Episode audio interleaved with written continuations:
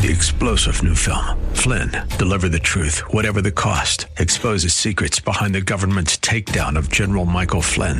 Flynn knew what the intel world had been up to. He ordered the first audit of the use of contractors. This set off alarm bells. He told the truth. He was the most dangerous person for Donald Trump to hire. They had to get rid of Flynn.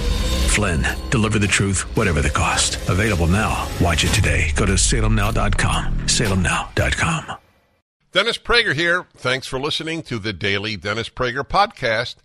To hear the entire three hours of my radio show, commercial-free, every single day, become a member of PragerTopia.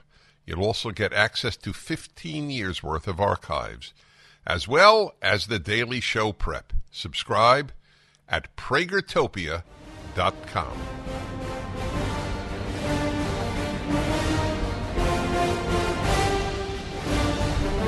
Hello, my friends. I'm Dennis Prager. Great to be with you. I hope the feeling is mutual.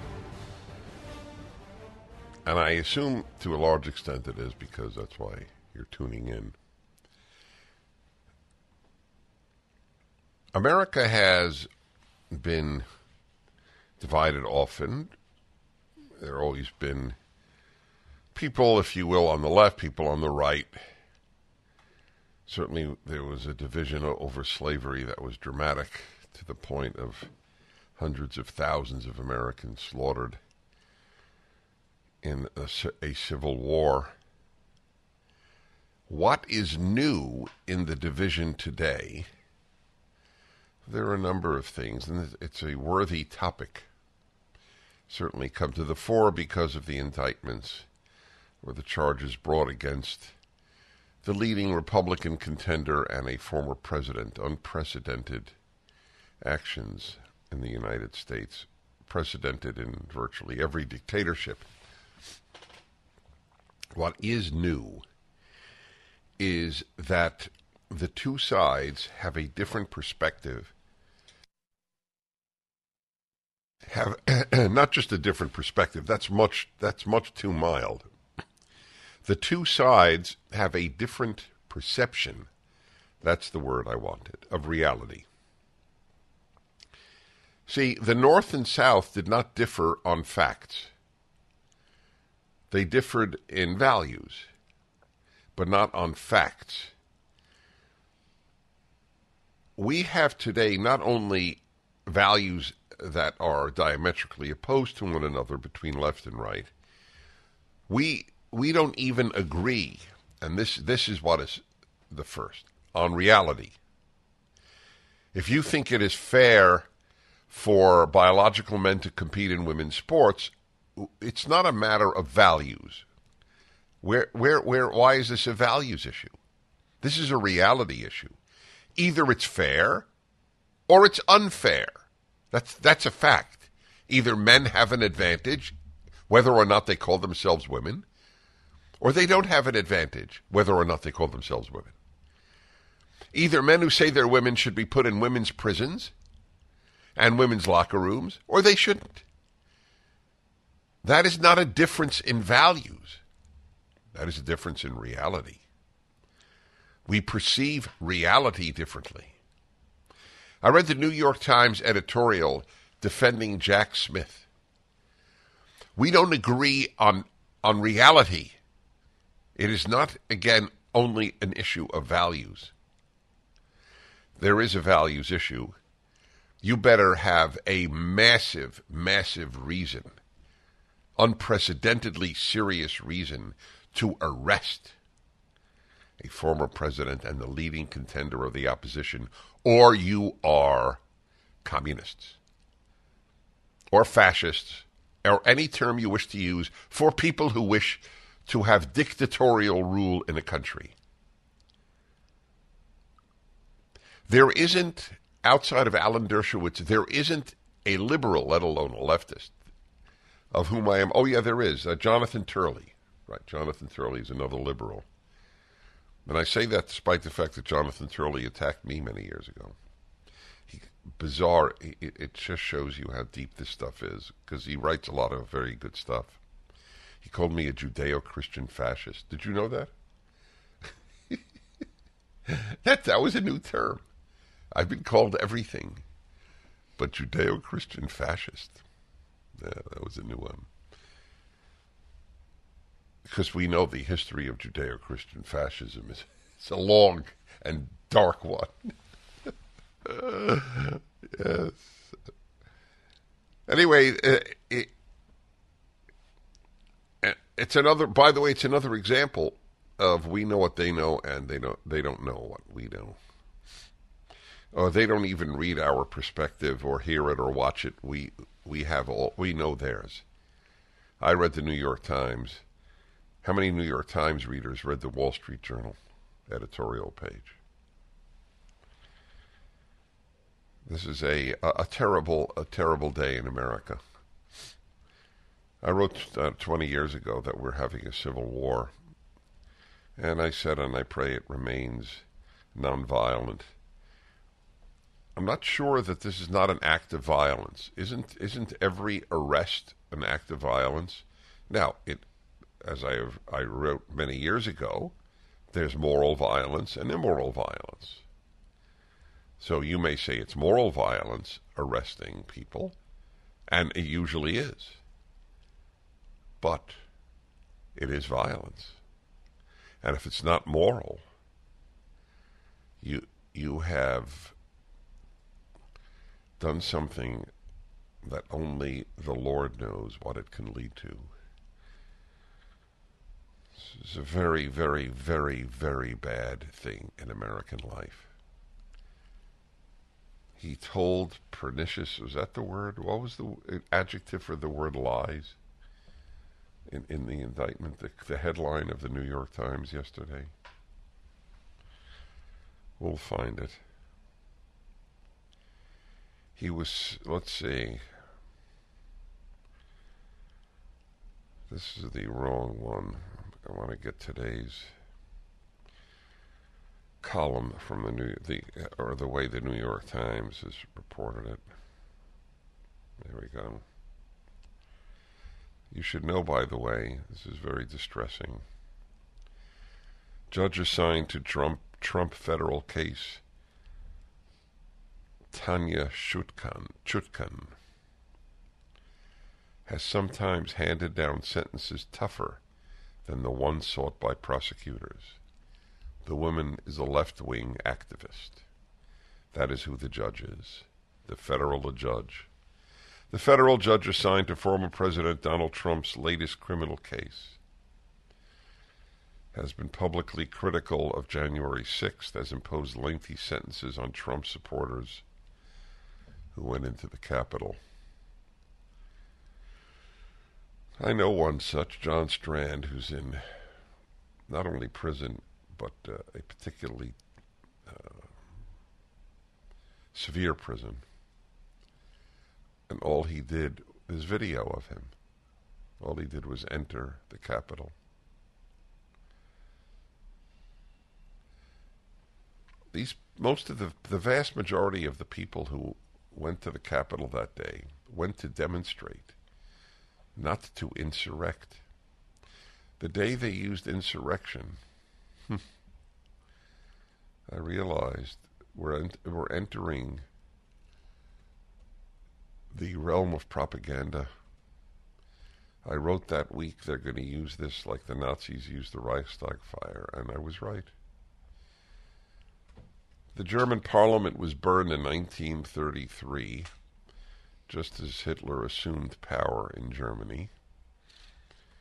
And the Nazis used that fire as an excuse to jail opponents and and rule by dictatorial decree.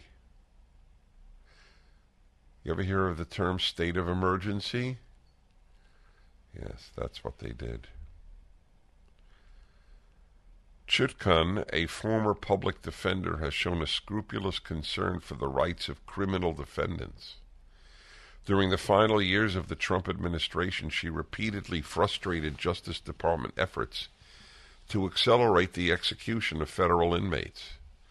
The Supreme Court reinstated the executions she blocked.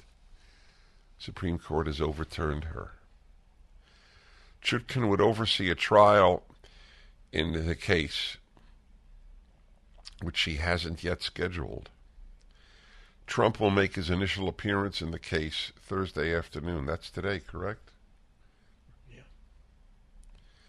That hearing is expected to be overseen by U S Magistrate Judge Moksila Upadhyaya. Upadhyaya.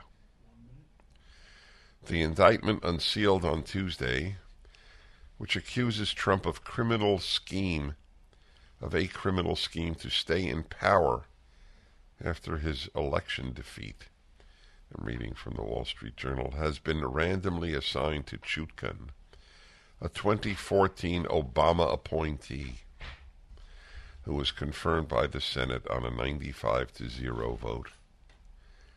I'd like to know who the five were who voted against her.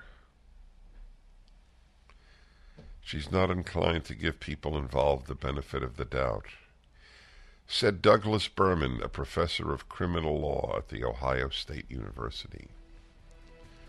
Two worlds in one country.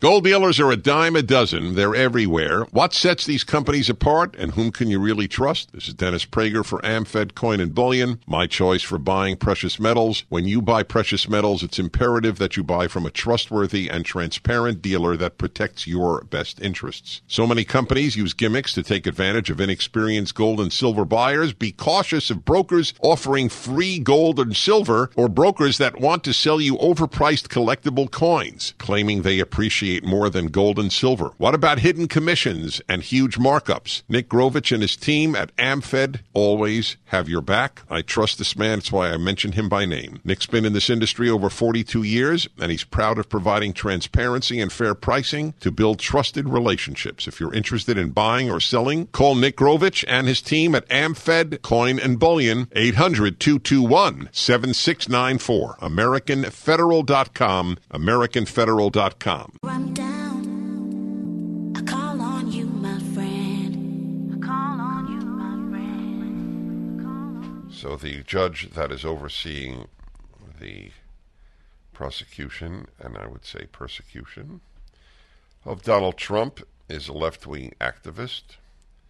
She was part of Lawyers for Obama.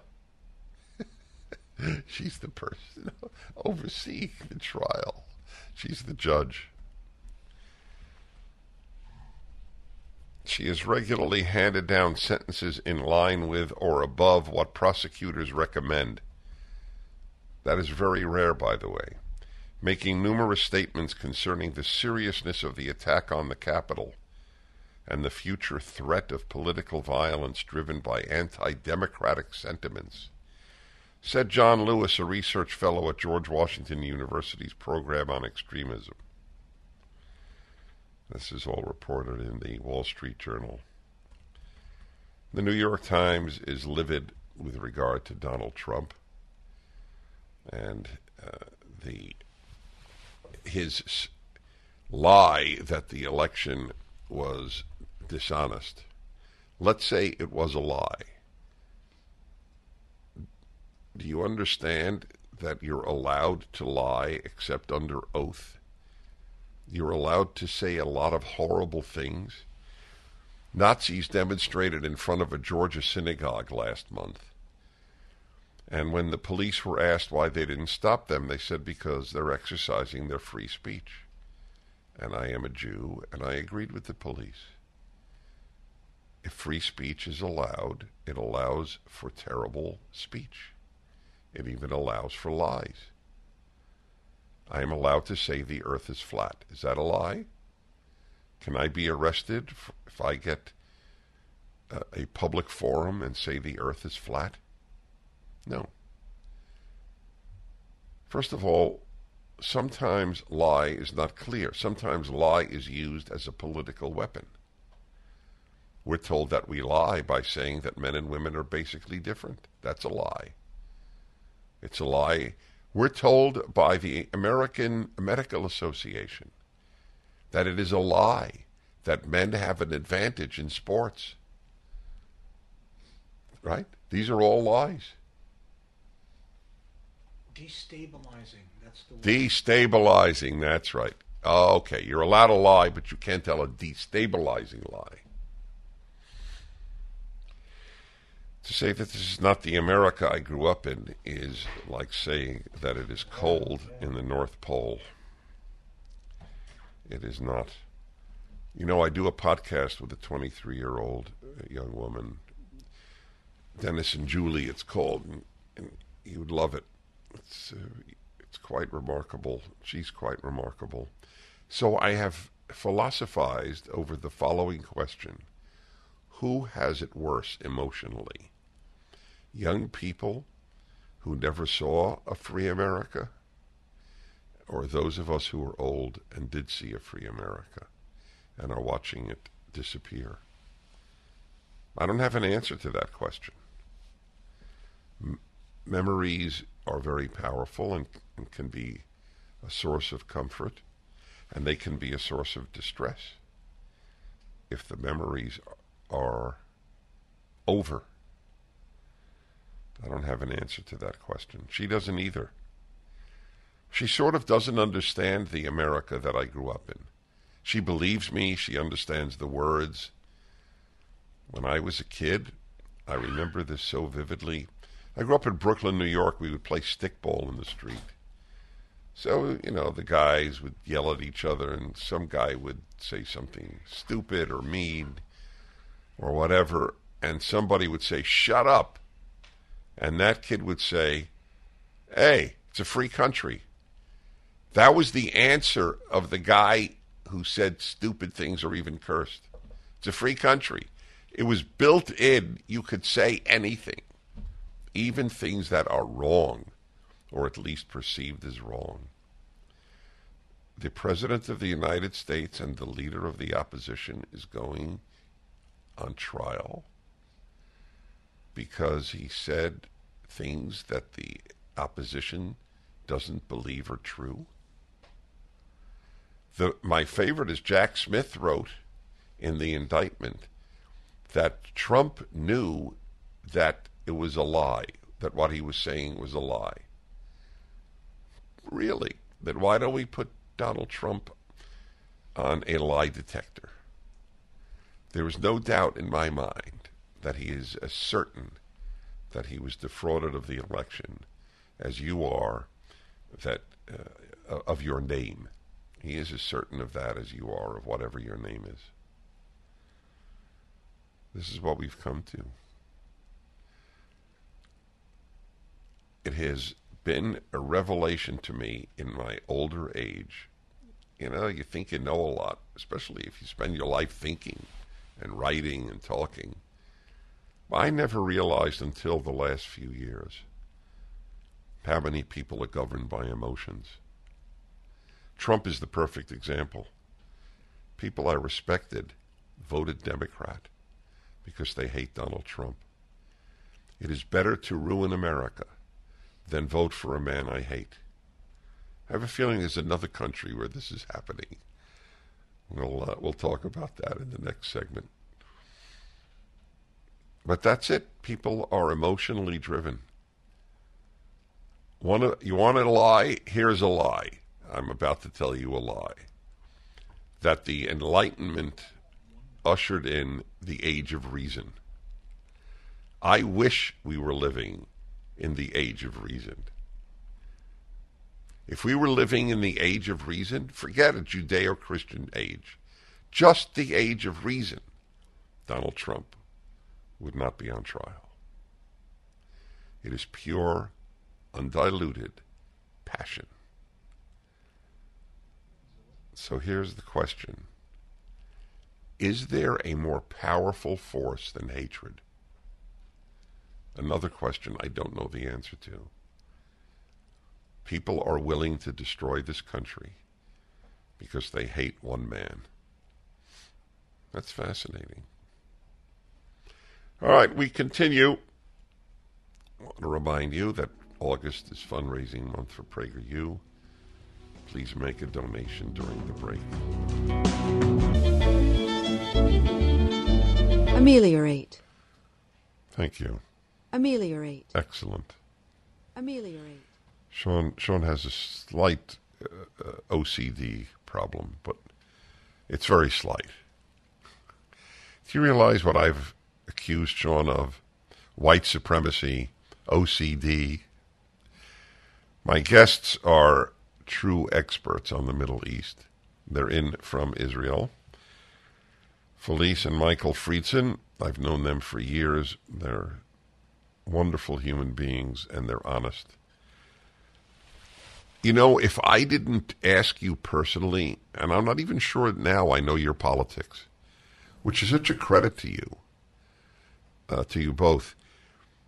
So Israel has been racked with unprecedentedly large demonstrations.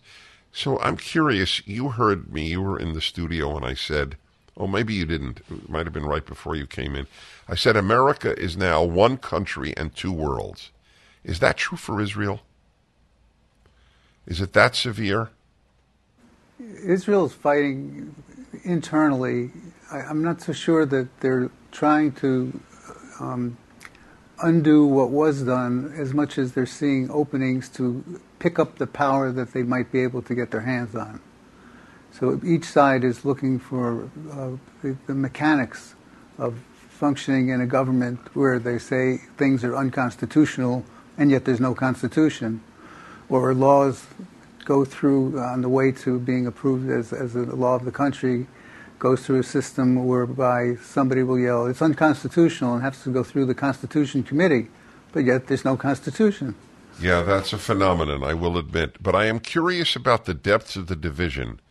What I described about America, do you would you say that about Israel today? It's two countries or two worlds? Close to it. People won't talk about it.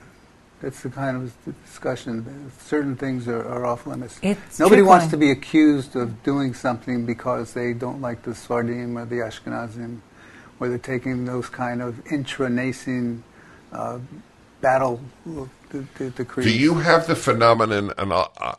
I I shudder to ask the question, do you have the phenomenon that we have in America, and I'm telling you it is widespread, of children, I don't mean five-year-olds or ten-year-olds, I mean twenty- and thirty-year-olds, who will not speak to a parent because of how they voted? It's starting to seep in. That's what I was about to add. And you are beginning to see this happen. Really? Yes. Yes. So this has been very divisive. But you know, Dennis, I have to say there are issues here that are far more serious. You're Go looking ahead. at Iranian nuclear proliferation.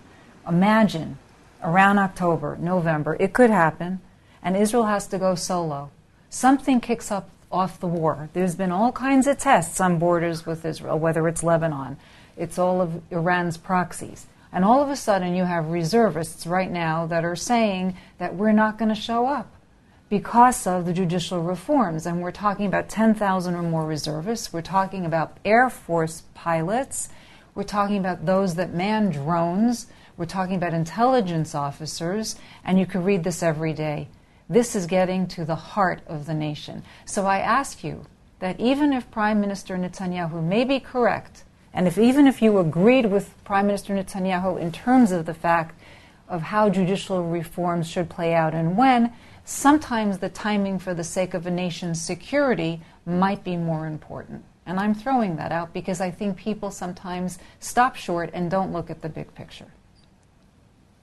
So even if Netanyahu and his supporters are right, it's not. It may not be the time because of the security issue. That's one, one okay. element, yes. Have, I, I have to admit, I read that there were people... Uh, members of the Air Force, for example, who threatened this. And I couldn't believe it because Iran doesn't care if you're pro or anti-Netanyahu, pro or anti-judicial reforms. They want to kill you. It's like the Nazis did not distinguish between left-wing and right-wing Jews, secular and religious Jews. They don't see it that way. They are willing to jeopardize Israel. These reservists? Yes. Because of politics? Yes. That's how bad it's gotten. So I think that Israel is at a very dangerous moment where there's such a discomfort. Look, you have high-tech Israel with many of the techies taking their companies already and moving out. Now, I hear it's happening now, too, with the doctors, and I think that's probably less so. But when you have two industries that are so vital to the state of Israel, then you have to ask yourself, why now? You have to ask yourself if you're an, an activist uh, in, in Netanyahu's camp. Yes, you do. I yes, see. You do. I see. Yes, that's you interesting. Do. So the question that many are asking is, why now? Well, the opportunity presented itself now. Yeah, because he with, won. With the, the, the elections were coming and going, coming and going, yes. and finally he got a chance to put the numbers together. Right. What's what has people pang, pounding their heads against the wall is wondering why, when the for, for example, we're now at something like thirty or twenty-nine consecutive weekends of multi tens of thousands of people marching in the streets. We fly on an airplane headed to Israel, and we hear the conversations like, "Oh, we'll meet you after the demonstration," or, you know, "I'm coming to visit Israel. I may not go to the Western Wall this time, but I'm not going to miss the demonstration on Saturday night." It's become the culture of the country, and it, it, as it's spread, each sector within the nation is putting their hat in the ring to be the deciding factor of, of pushing the the. Uh, The numbers over the top, I guess you'd say. What do the supporters of the current situation, uh, or, or, of the, the anti-Netanyahu folks, what is their argument with regard to the Supreme Court? That they should be allowed to rule on anything without reference to any constitution? Well, the, this constitution, that, that aspect of it has fascinated me for, for decades now. The idea that when they say it, they believe they're talking about something being unconstitutional, but they don't take the next step to describe how it becomes unconstitutional. Right, because no con- that's their opinion. That's why we have what's called the reasonableness yes, clause. Yes, that's that, the reasonableness clause. Yeah, all right, we're going to be back in a moment. Folks, two great countries are in trouble. That's the bottom line, the U S and Israel, two democratic countries.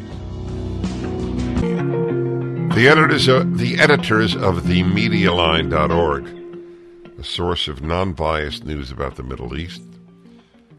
Michael and Felice Friedson are in town from Israel. And what they're describing, I mean, we have not reached the point where we have members of the armed forces taking a political position and saying they, they won't show up. That's, I have to say, that's that's scary. And we're not threatened with existential annihilation like Israel is. If these people don't show up... Hesitation is everything. And if they're not practicing, it's a big problem. What is their, what is their statement? This is not a country worth defending if we don't get our way on the on, on judicial reform? That's basically this, the, the, the gist of it, if you will. We leave that part yes. to the imagination, yes, but, but clearly that's what they're saying. Yes. Saying yeah. it's not a democracy anymore, and because it will cease to be a democracy if these... Uh, so if this, this notion, it will cease to be a democracy, uh, that's what they say here on the left. I always thought the Israeli left was much different from the American left. Very few differences left across the board. Right. Communication, uh, you know, people representing the same ideas, the same ideologies. Uh, the, the, the fact that we were saying a few minutes ago that the uh, number one um, re- recreation on a Saturday night is to go stroll down to be part of the demonstration. You know, Israel may be cursed by the fact that they're so orderly and, and they're without violence, but if you want to stay to the late part, then it goes up a notch and you could get hit by the water cannons. And now, if you stay even later, you might get hit by the skunk water, they call it. Also, Dennis, let's not forget that President Biden didn't also initially invite Prime Minister Netanyahu to the White House. And, and after you had President Herzog visit with him, and around that time, there was an invitation extended. There's no date yet. There were many other complications here. There's complications in terms of how the Abraham Accords are manifesting due to this. The Foreign Minister, Eli Cohen, was supposed to go to Bahrain, and that was pushed back. And that's not the first time it happened. The Negev Conference, the same. So again, I, I really do put out there to your listeners to understand the deep complexities of what's going on with the judicial reform. The ramifications. Absolutely. All right, go to the media line dot org and you'll learn about the Middle East on a daily basis. Michael and Felice, it is wonderful to see you, but not wonderful to hear what you have to say. And on Israel seventy-fifth. On Israel seventy-fifth. We'll be back. You're listening to The Dennis Prager Show.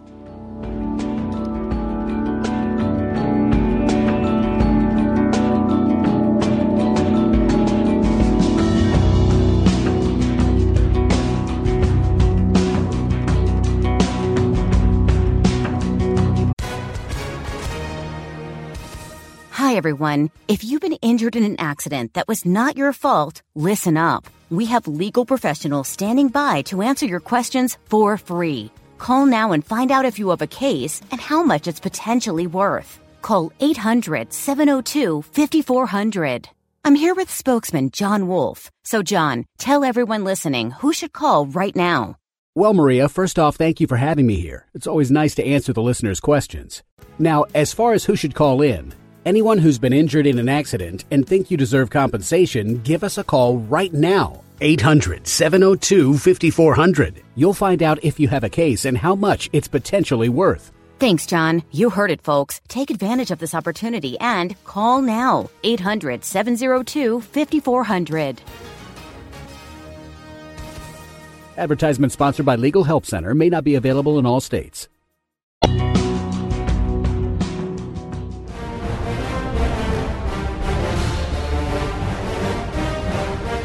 Hello, my friends. I'm Dennis Prager. The President of the United States is being arrested for his uh, opinions.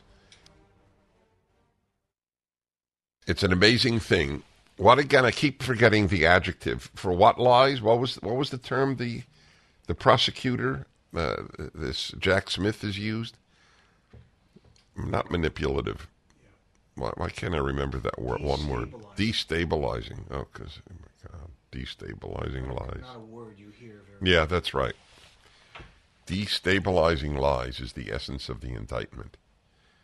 That that's so a, a an ex-president and the leader of the opposition is arrested, and the New York Times and the entire left is for it. This is one country and two worlds.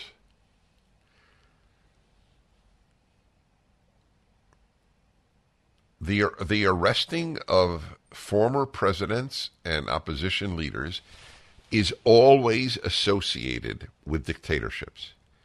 Tell me a free country, and I'm serious, maybe I missed it. Can you can you think of a free country that has done that?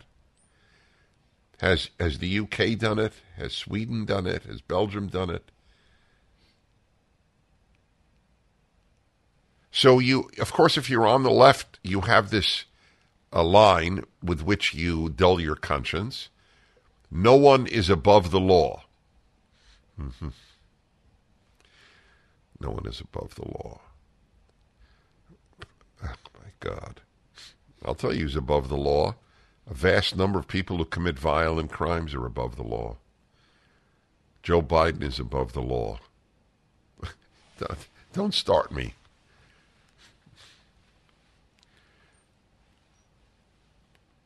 They, they, the lack of self-awareness on the left is pathologic. We are doing something no democracy, no major democracy, maybe not even a minor democracy has done. We are arresting the leader of the opposition and a former president because of destabilizing lies. Really? How? What is it? What does it mean even? What is destabilizing? What does lie mean? You know for a fact, you arrogant America haters, you know for a fact that the last election was honest? I don't know for a fact that it wasn't.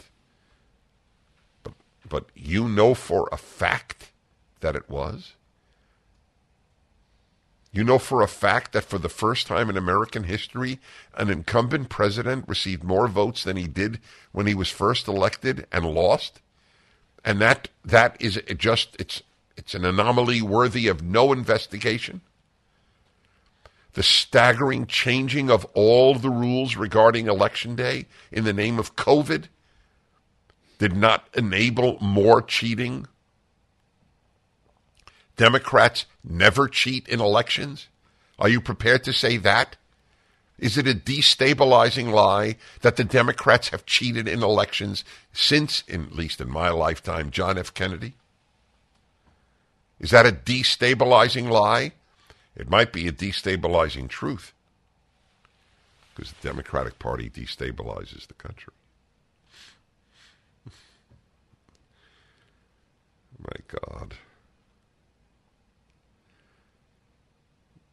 They are truly, including the never-Trumpers, they are prepared to ruin this country and come to the brink of a civil war because they hate Donald Trump. My producer, a k a the Living Martyr, a k a. Alan Estrin, has a theory that this all emanates. What's your theory? I know, aside of your multiverse, oh yes, it emanates from their inability to make peace with the fact that he won the election in twenty sixteen. That's the mother mothership. Right? That's your theory. They want it never they, they want it to have never happened. And but they can't make But they can't make it never happen. But yeah. They can make him disappear theoretically. Yeah. And half of the country disappear. Meanwhile, they go every day and they are ruining everything. Everything. They're destroying everything. There's a story just today. Let's see here. Uh, where is the... Uh... Okay, yeah, here we go. When curing cancer is not the priority, from the City Journal. San Diego State University included a D E I litmus test in its search for a new cancer biologist. They are making war on the war on cancer.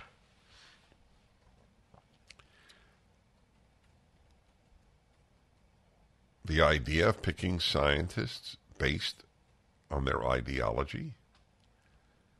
You think that will not hurt science? I'll tell you one thing that no leftist can do, and that is mock the Catholic Church for putting Galileo under house arrest. There is zero difference between what they do and what was done five hundred years ago.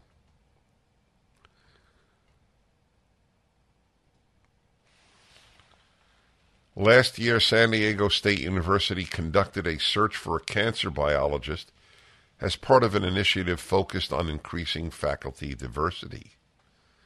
While ideal candidates' expertise could be in tumor biology, cancer immunology, or other areas of bad science, of hard science, sorry, they would be expected to demonstrate a focus on health disparities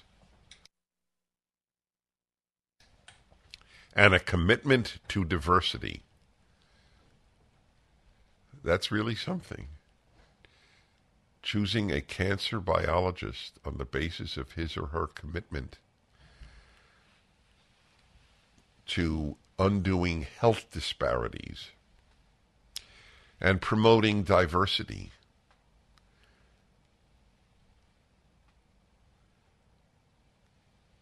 This is the equivalent of what... Uh, was just reported to us last hour by two Middle East journalists, journalists that left-wing Israeli Air Force reservists are threatening not to show up at their airplanes.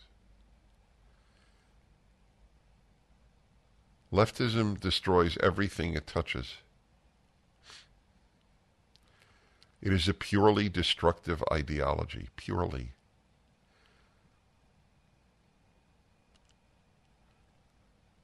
Either we get our way or we destroy. That's it. So we will choose cancer doctors, cancer researchers, not on the basis of being able to cure people of cancer, but on their commitment to left-wing ideology. Wow.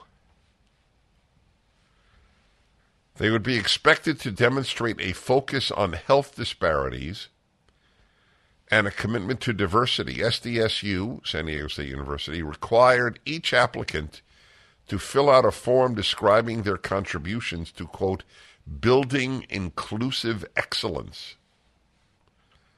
Wow.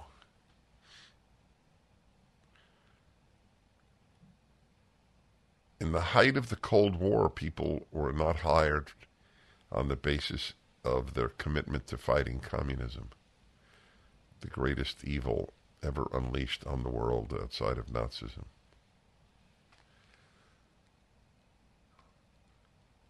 Imagine if scientists had to fill that out during the Cold War.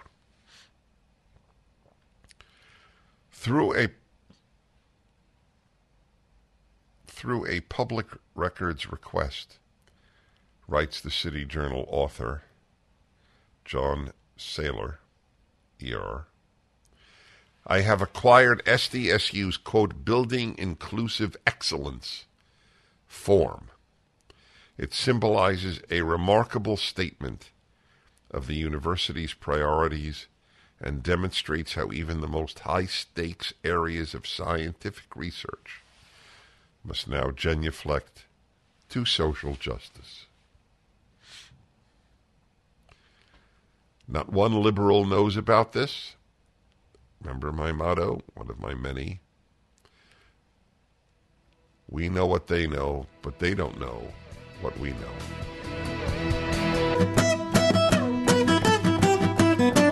I don't. I don't even know what, what to begin with. The unprecedented action in a major democracy of arresting the head of the opposition for destabilizing beliefs. That's basically what it is. There was no insurrection, incidentally, on January sixth.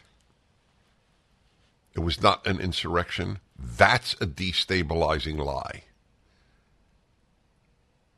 That Trump is a fascist is a destabilizing lie. That every white is a is a racist is a destabilizing lie. If destabilizing lie enabled you to be arrested, every Democrat in Congress should be in prison.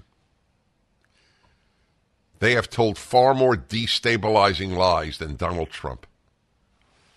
It is a lying organization, the Democratic Party. Every medium that follows their line is a lying organization. And it has always been that way because truth has never been a left-wing value. For them to talk about destabilizing lies is, is sick-making. They live on destabilizing lies.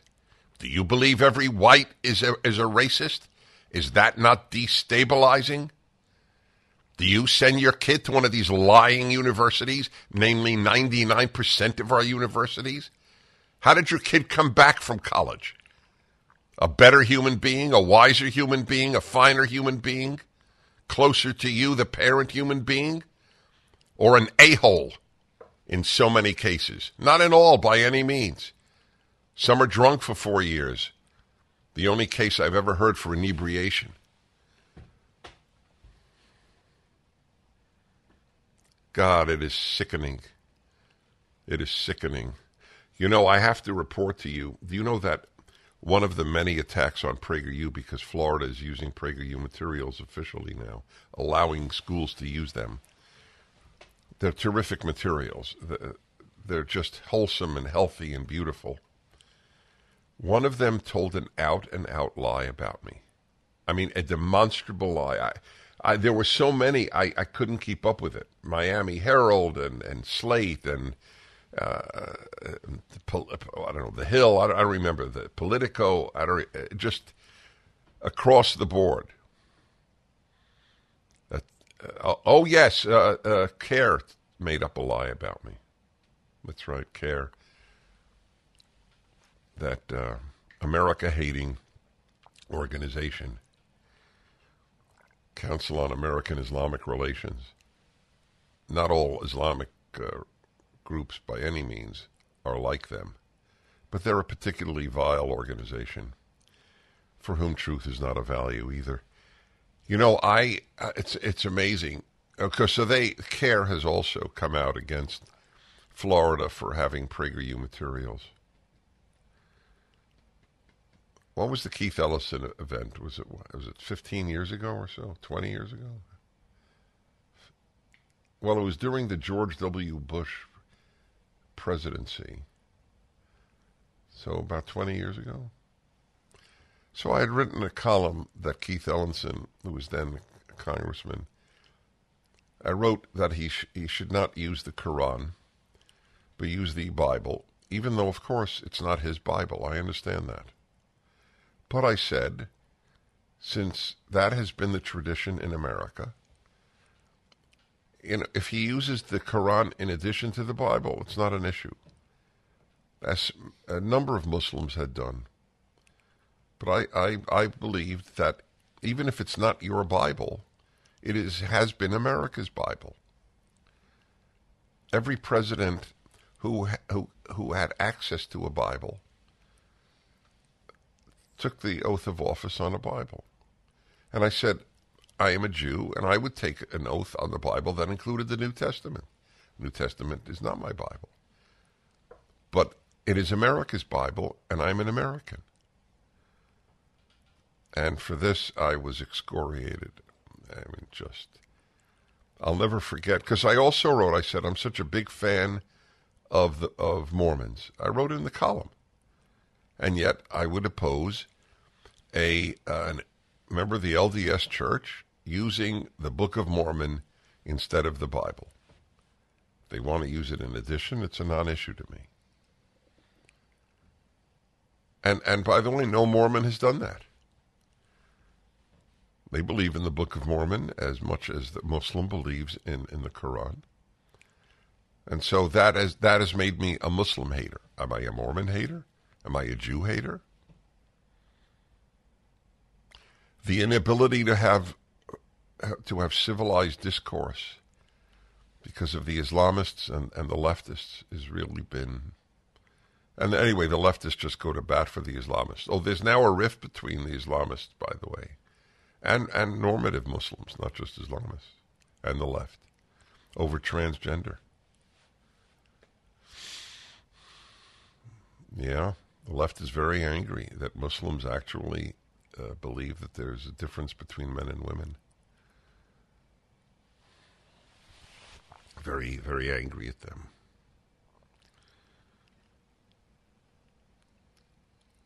We are we're living through unprecedented times, and so is Israel. I, I mean, it was it was worse than I had been reading when I just had this couple who run the. the media line dot org in Israel. We're scheduled to have John MacArthur on, the the eminent uh, Christian pastor, theologian, who fought to have his uh, church open during the lockdowns.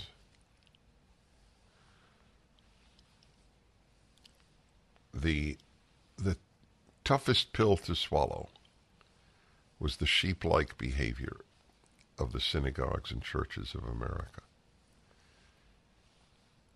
And that, that includes everybody, Mormon, Protestant, Catholic, Jew. We will shut our house of prayer because the C D C said so. Oh, that's charming.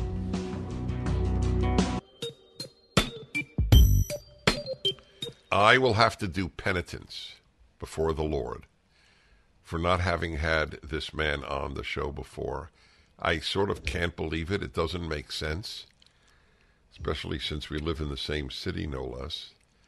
But what can I do? It's one of my many sins. One of the most eminent pastors in America, John MacArthur, pastor of the Grace Community Church, chancellor of the Masters University and Seminary, and right now, most relevant, he is producer and essentially, in my opinion, the star of the new documentary, The Essential Church, which I have watched along with my wife. We were riveted. Pastor MacArthur, welcome to the Dennis Prager Show. Uh, it's a delight to be with you, Dennis. Thank you. It is a mutual delight. So I was going crazy during the lockdowns, what was being done to children in schools in the name of pseudoscience and really in the name of totalitarians. And the most distressing, because if I can't look to the religious community to save liberty in this country, then there is no chance. The vast majority of churches, synagogues, just said yes, and they said yes to irrational secular authority. Uh, is my disappointment overstated? And I always tell guests, feel totally free to differ with me. No, I, I would agree one hundred percent with you.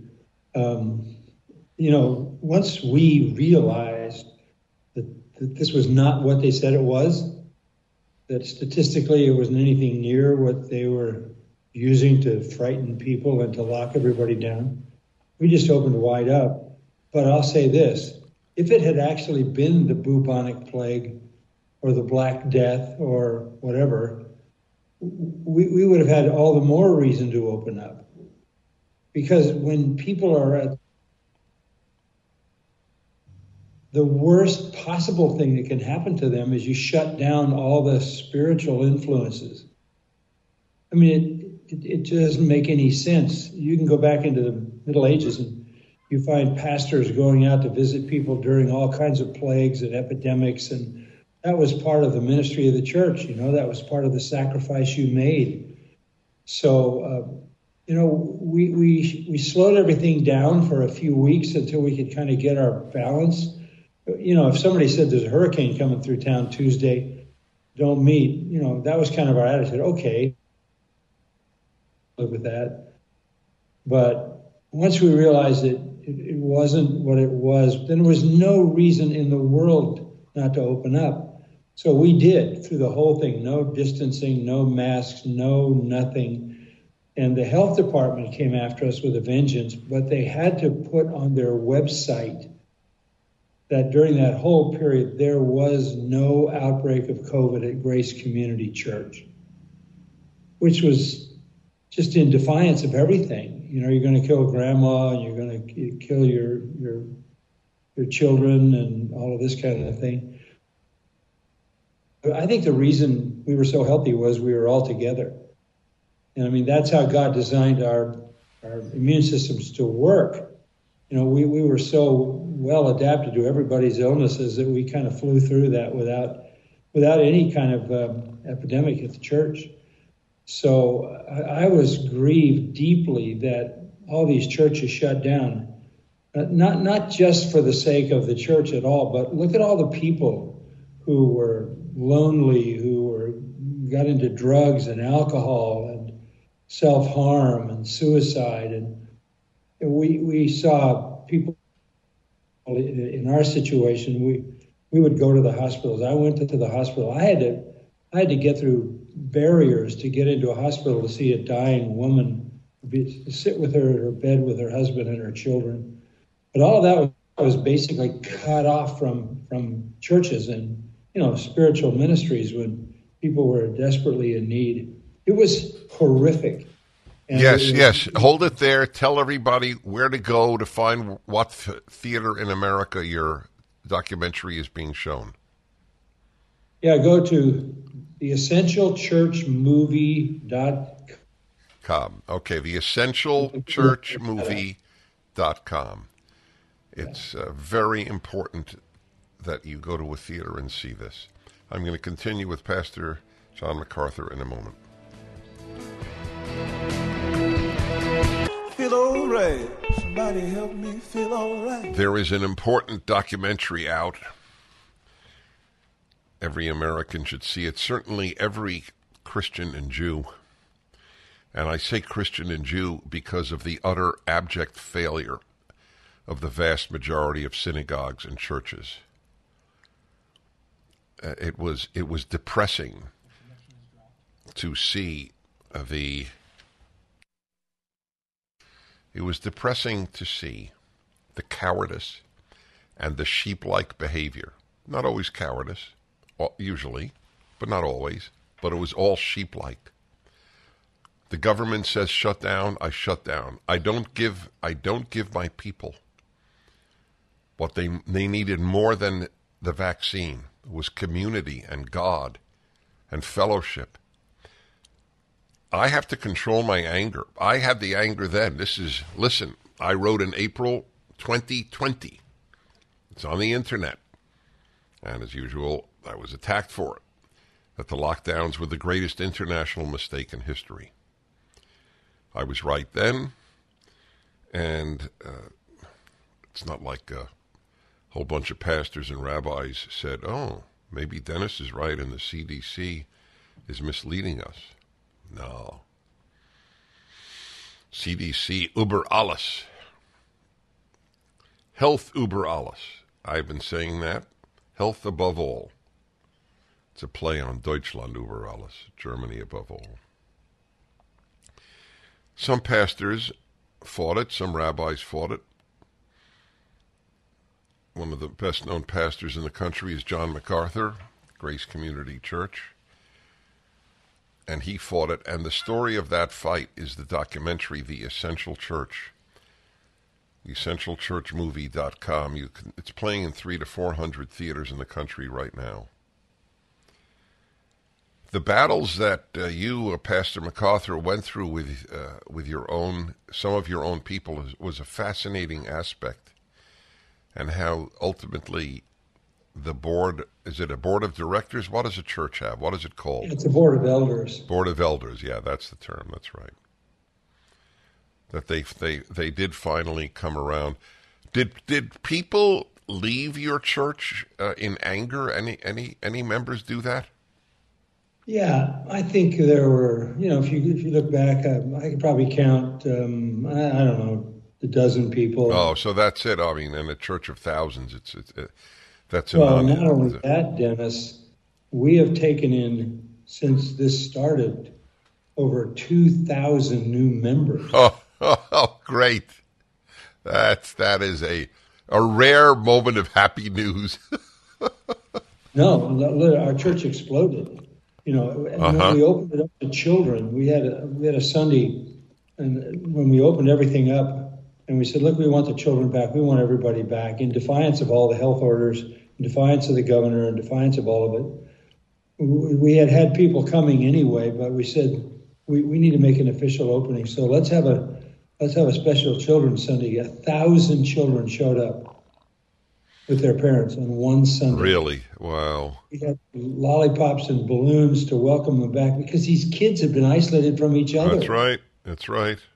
For no good reason. It was, it, was like a, it was like a holiday around that church with a thousand little kids who uh, just were exploding all over the place. So uh, the, the probably one thing just to, to fit into this that people need to understand is um, we were we, we were put in a situation where we sued them.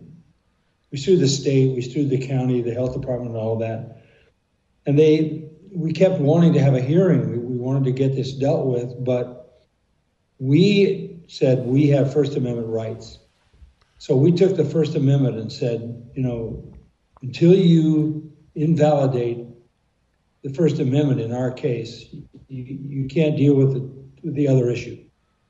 And interestingly enough, the judge agreed with us. And so there were twelve postponements of our hearing And they were adding fine after fine after fine with a jail sentence. They tried to take away our parking lot. They tried to get us to comply. When you say they, who, who exactly? County. The L A. County. L A. County. So is that uh, Barbara Ferrer?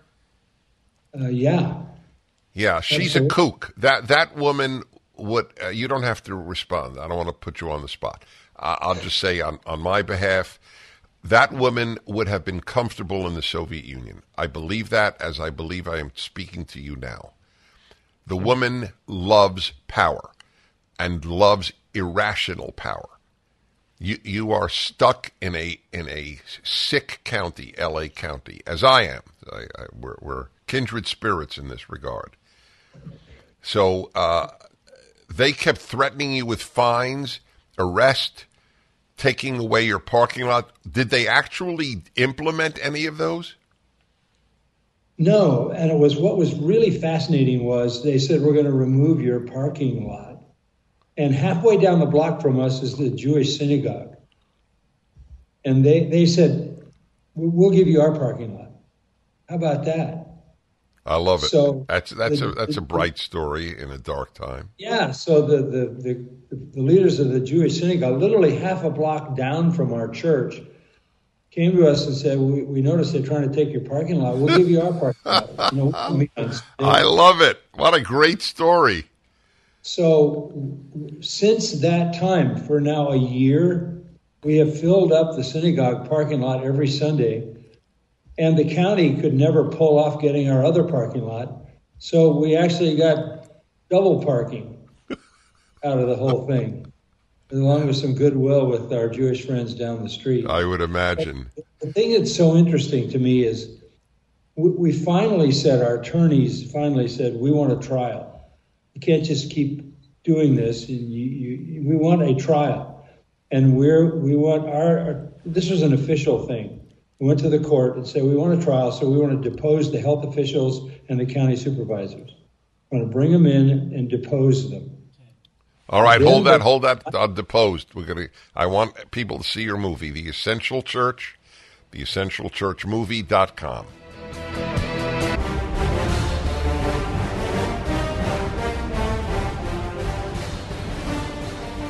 Why, uh, why did the music get a little lower there, Sean?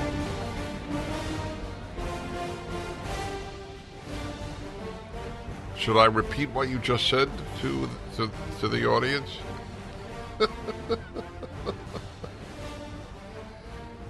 That's a very interesting theory that you just said. Now I have to tell people I can't do that. That's wrong.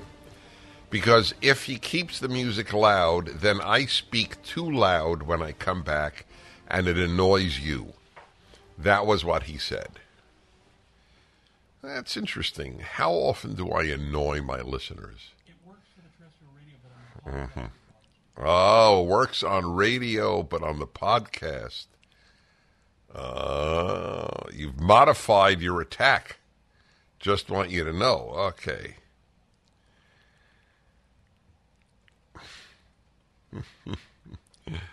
I can't get over what we're living through. I can't get over it. It's astonishing. I'm telling you, I wish every liberal and leftist could hear this show for a week. It would be so different from everything they they know, think, believe, feel. I mean, it's, at the very least, some of them somehow would have completely closed minds, but some might think, wow, Wow, now I understand where they're coming from. Some would think that. I just had on a, a uh, well-known, eminent pastor, John MacArthur, Grace Community Church in Southern California. Gigantic church that stayed open during the lockdowns. Threatened with jail, fines, closed parking lot. And by the way, it was a little moment of brightness that when he reported that the synagogue down the block offered his church their parking lot on Sunday because, of course, Jewish services are Saturday, and f- probably they didn't even have them then themselves. I'd love to know, I'd love to talk to that rabbi. What did he think of the church being open? But he did offer the church the parking lot. That was that was a good a good little story for people to know about. You know my defense of the term Judeo-Christian, because there are Jews who object to it and there are Christians who object to it, because they confuse values with theology. Nobody says Jewish Judeo-Christian theology. They say Judeo-Christian values. How could you not have Judeo-Christian values? They're the only two religions on earth that share a Bible. They both share the Old Testament. That's really big. How could you then not have Judeo-Christian values? And that's why you would not have Islamo-Christian or or Judeo-Islamo values. They don't share a Bible. These are pretty elementary things that ought to be noted. Well, if you listen to this show during that time or watch my fireside chats at PragerU, you know I was opposed to the lockdowns from within a few weeks. Speaking of PragerU. Uh, yes, I know. I want to do that right because we go to a break, though. Then people have a chance to act on it. Legal experts reacted to former President Donald Trump's third indictment, sounding the alarm on how the indictment against his alleged attempt to overturn the twenty twenty election prosecutes protected speech. Daily Caller writes this. That's correct.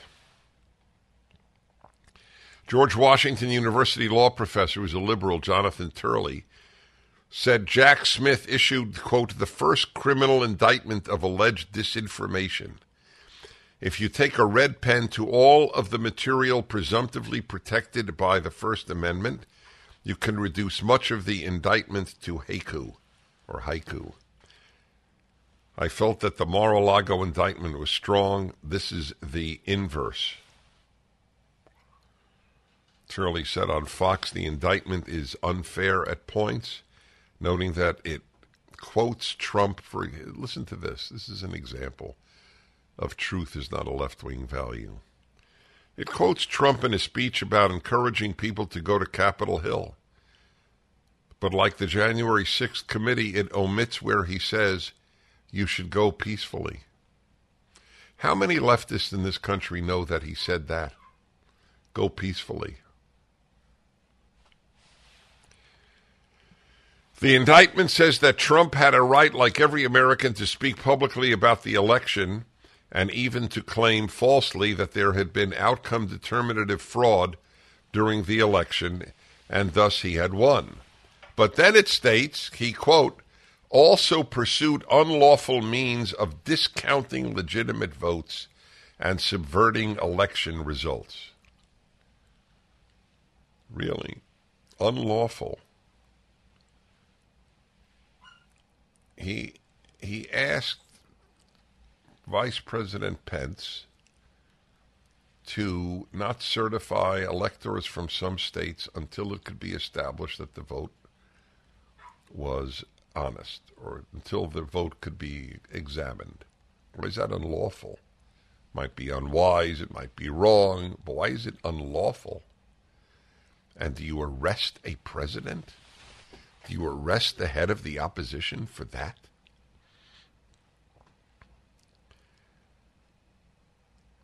I asked in, in the first hour, has any other major democracy, or even minor democracy perhaps, ever done this to a previous president, to the leader of the opposition?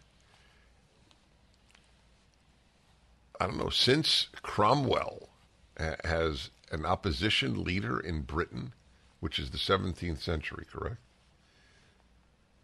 And maybe not even then, but I'm picking a date. Has any, has a British political opposition leader been arrested? Has any European? Opposition leaders are arrested in corrupt dictatorships.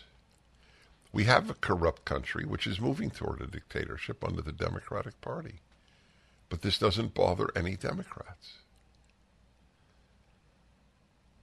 Phew. Yeah. Disruptive, is that the word? No, not disruptive. Destabilizing. Destabilizing. Yeah, because we never use the term. Destabilizing lies. For that, the Democratic Party is, is willing to arrest a former president and the head of the opposition? Destabilizing lies? I went through a list of destabilizing lies of the left. Every white is a racist is a destabilizing lie. Just to give an example. It is a dark time, my friends. You have to fight, or at least help the fighters. PragerU is such a fighter. Governor DeSantis has announced that PragerU materials are will be allowed in the public schools of Florida. Our materials are wholesome and honest and decent. And the attack on us and on Florida for allowing this, PragerU really scares the left. I didn't realize how much till now. You know that? This was revelatory. The amount, it was a front page piece in the Miami Herald. I didn't know it was the front page. Did you? No, I didn't know that. Yeah. Uh, David told me. My son lives in Florida. His wife picked up five copies. I will say uh, the attacks on PragerU uh, are certainly helping us because we are producing the best material for young people on earth. But it's it's only possible because people donate. Help the fighters, my friends. This is fundraising month because August is my birthday. It was yesterday. PragerU dot com or eight three three PragerU. You got to help the fighters, and we're fighting. It's a worthy fight for this country. Only thing I felt in weeks is when I leaned in the know. And I'm Prager for the sustaining of Western civilization, which is in jeopardy. I don't know when it was last in jeopardy. Well, it was in jeopardy. Nazism was anti-Western. Communism is anti-Western. nineteen seventies. The nineteen seventies, you felt, really? That's interesting. Yeah, you had all that. There was, you mean the rioting? Well, the rioting. You had the Bader-Meinhof gang. Oh, the Bader-Meinhof gang in, in Germany. Real things here, too. Mm-hmm. I mean, real there was violence here, yeah.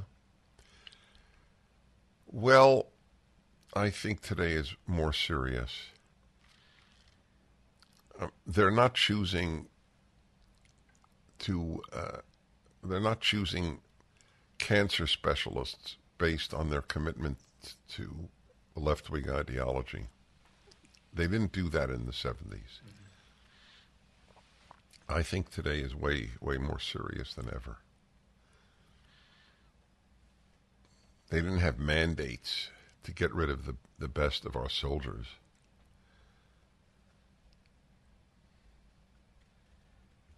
I read so regularly of the healthiest of athletes, just healthy young people keeling over and dying. I don't know for a fact, but I suspect many of them are a result of the vaccine. Of the vaccine. Why did young people eat, why were they even given the vaccine?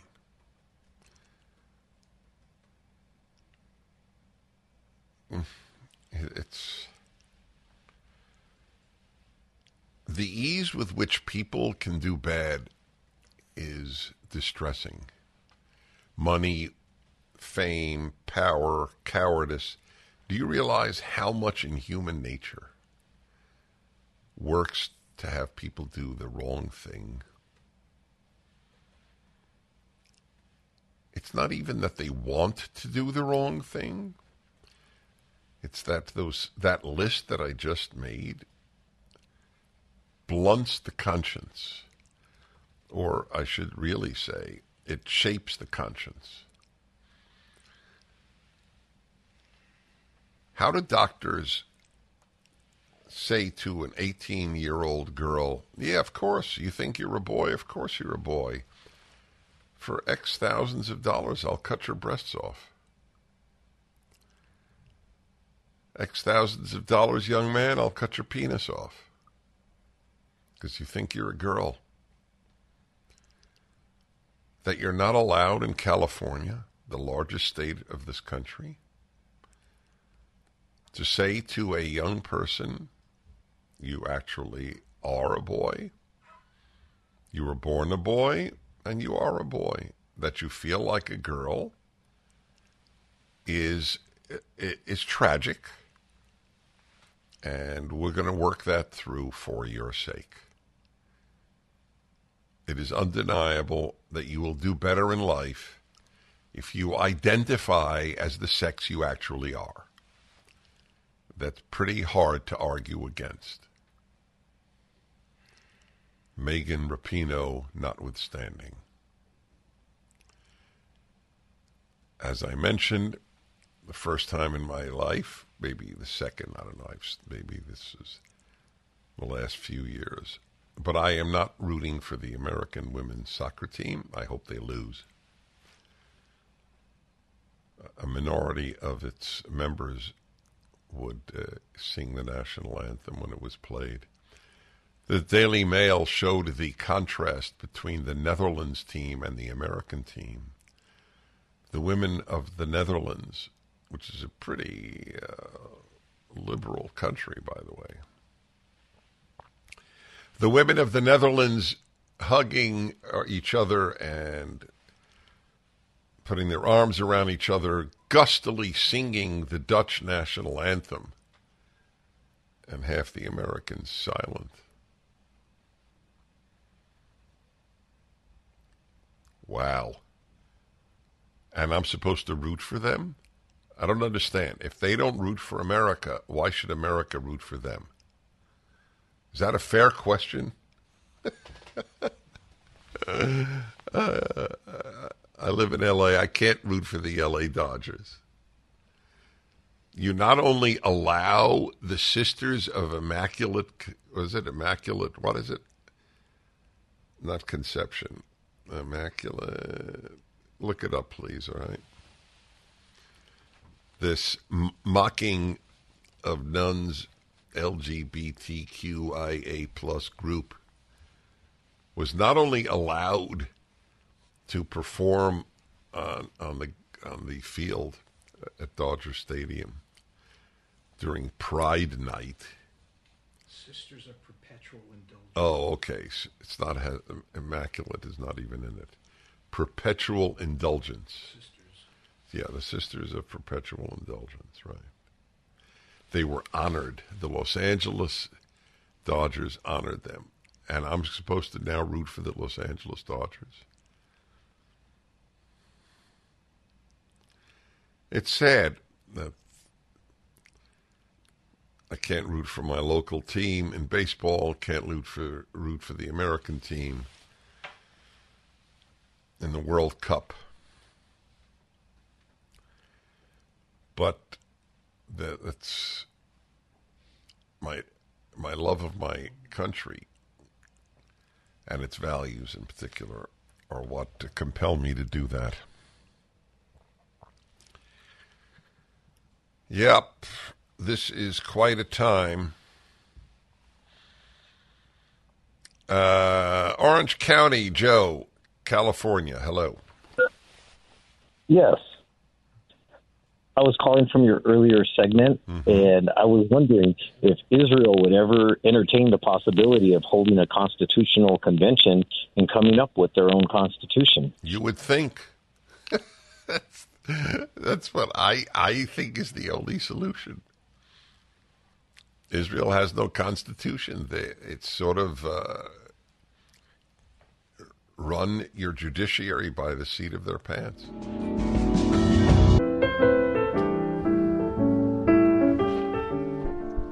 Hello, everybody. Dennis Prager here. August is fundraising month for the, I have to say, truly significant PragerU, Prager University, if you will.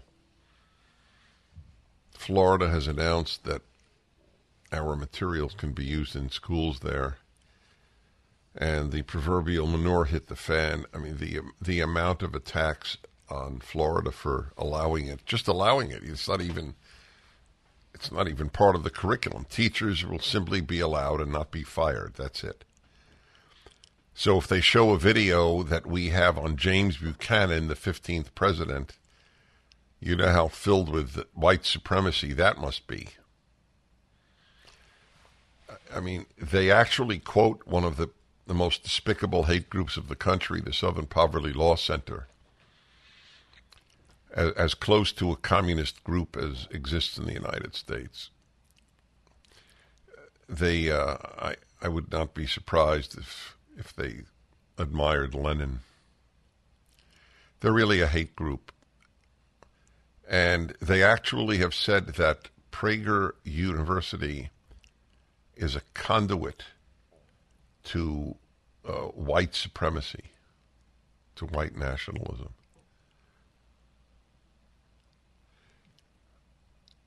They'll say anything, the left, anything to destroy anything that isn't left. We have a very large group of young people called Prager Force. How many members now, do you know? twenty thousand. We're up to twenty thousand around the world. One such member is Noah Kleckner. I feature a, a, a young person almost every day of August from uh, Prager, the Prager Force. I, I do it because it so gives you hope for the future to meet these terrific young people. He graduated George Mason University, got a B A in international politics and government. Hmm. Interesting, Noah. Noah, welcome to the Dennis Prager Show. Thank you, Dennis, for having me. So, is George Mason less woke than most colleges? I would say so, um, but... one of the first experiences that I ever had going on to this tour, uh, my family was with me. They were going to get me moved in for orientation week. And the very first thing we saw on campus were two rocks. One rock had a B L M painting on it, and the other one had the L G B T Q flag on it. So if that gives you an idea of how woke the university is, um, I've noticed that most of the ones up in the Virginia, D C area are just very liberal. There was a, a block of sound for a moment. This L G B T Q uh, emblem and the uh, B L M flag, they were at George Mason or somewhere else? On George Mason's. Really? George, so even George Mason. Yeah. Uh, I will say that George Mason has a really great economics department. Uh, a lot of their professors. That's right. Are, are some of the best in the area. And so I would say compared to some of my colleagues that went to Georgetown or American University, I think our experiences were different. Um, and, you know, all of my political science professors uh, were more middle of the road, which was relieving uh, as I was. Yeah, no kidding. How did you end up, uh, you're now in right this moment at the, at the headquarters of PragerU, correct?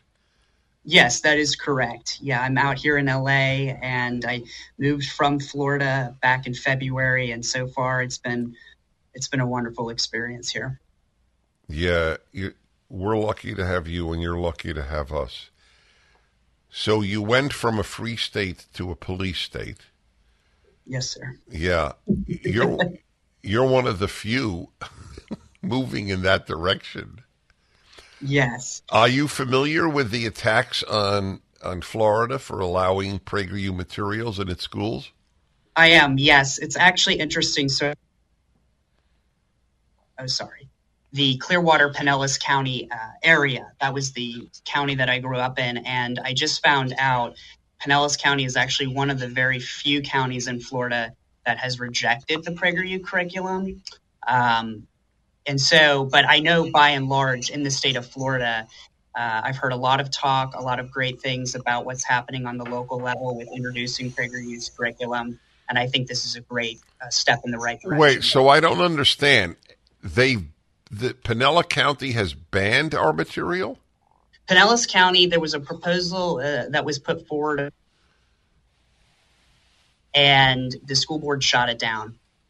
So, uh, you know, I don't know if our local officials will step in. I would hope so, especially our conservative leaders. I mean, Pinellas County is, for the most part, very conservative. We have a conservative. Yeah, that's what I didn't understand. Yeah, it was something actually I found out uh, two nights ago. I had a bunch of uh, family and friends in the community text me. Um, you know, previous to working at PragerU, I, I ran a congressional campaign or helped run a congressional campaign. And, uh, you know, it's just it's surprising that the one issue the county has been dealing with for the last several years is the school board. Everything else. Huh. Okay. That's interesting. Yeah. All right. I, I'm going to, I'm going to ask you a couple of more questions. I'm very curious. Of course.